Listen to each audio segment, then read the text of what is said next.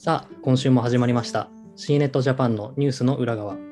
この番組では IT ビジネスメディア C ネットジャパンで反響のあった記事や編集部一押しの記事を3本ピックアップし、それぞれの担当記者に取材の裏話などを聞いていきます。進行を務めるのは C ネットジャパン編集長の藤井です。そして今回は、えー、国内編集部の山川加納、そして翻訳編集部の北川の3名とともにお届けします。それでは簡単に自己紹介をお願いできますでしょうか。まず、えー、山川君お願いします。はい、えっ、ー、と、シネットジャパン編集部で、えっ、ー、と、マースとフィンテック分野、あとあのウェブサービスとかですね、えー、見ている山川と申します。よろしくお願いします。はい、では、加納さん。はい、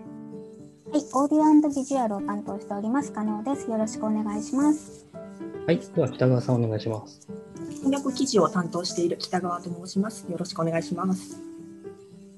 はい、えー、それでは早速いきたいと思います、えー、今週ピックアップした3本の記事をご紹介していきます。えー、まず1本目ですね。こちらは、えー、山川君の担当した記事ですけれども、Google フォトの容量無制限、5月31日に終了。Pixel は無制限を継続という記事になります。えー、こちらどういう記事でしょうか？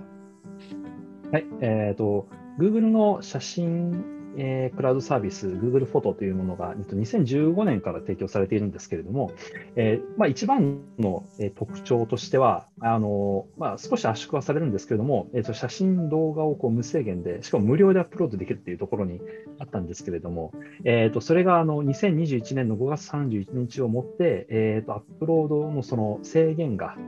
えー、かかってしまうと。基本的にはそのユーザーが契約している、えーと、クラウドのストレージ容量までしか上げれなくなるっていうところで、結構その、なんでしょう、無制限だからこう結構ね、一眼レフとかで撮った写真とかも含めて、こうこうまるっとこう Google フォトに上げてるっていう方もいらっしゃったと思うんですけども、ちょっとそういう運用が厳しくなるというところで、あの皆さん多分その写真のストレージの、えーと、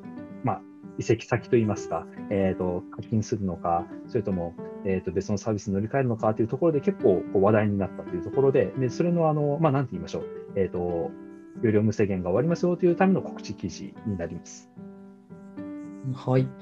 あ、この記事、ね、あの出る前というか、半年前にも山川君がその、この、えー、終了しますよというのを報じて、そこで乗り換え先みたいなものを、まあ、紹介する記事を書いて、それがこう半年経った今でも読まれ続けているみたいなところもありますね。そうですね。あの去年の11月にあの、まあ、告知といいますか、えーと、無制限終了しますっていう話が出て、まあ、そこでまずその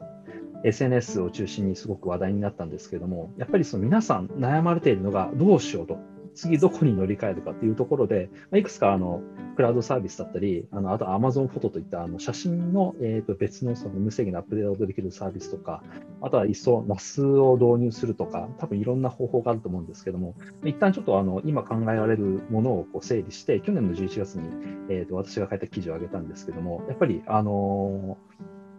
ー、いざ5月31日を迎えたところで、まだどうしようか決まってなかったみたいな感じのコメントとかもあったりしてですね、こうなかなかこう日頃ね、写真を今撮らないタイミングですね、本当にそうそうないと思いますので、基本皆さん撮ると思うので、まあ、これをじゃあどうどうしていこうかっていうところは、まあ、なんか一筋縄ではいかないようですね。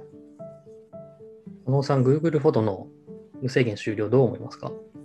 そうですね。オンライン上のサービスは大変便利に使っていても、急なサービスの停止や変更が避けられない問題だと思いました。Google フォトのようにコンテンツを保存していくサービスの場合は、この後どうするといった部分が大変重要になってくるので、今お話にもあった前回の記事も、あの記事内にリンクがあるので、ぜひ読んでいただきたいと思います。そうですね。私は今、Amazon フォト使ってるんですけど、まあ、これがまたね、あの移った途端にこう急に課金みたいになる方もいるかもしれないですからね。はい、そうですね。じゃ続いてそのままですね、加納さんが担当された、えー、こちらまあ連載というんでしょうね、はい、についてご紹介したいと思います。朝倉玲二のデジタル辞表、これはすごいと思った音楽ライブ配信という記事になりますけれども、こちらどういう記事になりますか？はい、こちらはオーディオビジュアル評論家朝倉玲二さんの連載記事になります。え新型コロナ感染拡大防止から中止や延期が相次いだ音楽ライブ、コンサートに代わり、昨年から一気に数が増えた配信ライブ、コンサートについて音質、画質の観点からご紹介いただきました。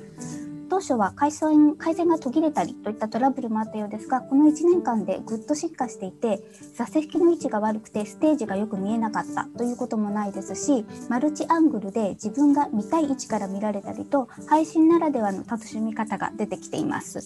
えー朝倉先生はクラシックに大変造形が深い一方で熱狂的な松田聖子さんのファンなのでその強い愛も記事から伝わってくるかと思います。ありがとうございます。私も記事拝見しましたけど、そ相当数多くのやはりライブ視聴されてるんだなというところもはい、実際に全て見られているのがすごいですよね。多いですよね。北川さんいかがですか？えー、と記事を読んで印象的だったのがあのライブ配信を視聴する中でコンサートホールにいるかのような音の広がりが感じられたということが書いてあるところが、えー、と印象に残りました。やっぱりこういうライブ配信の進化っていうのはあの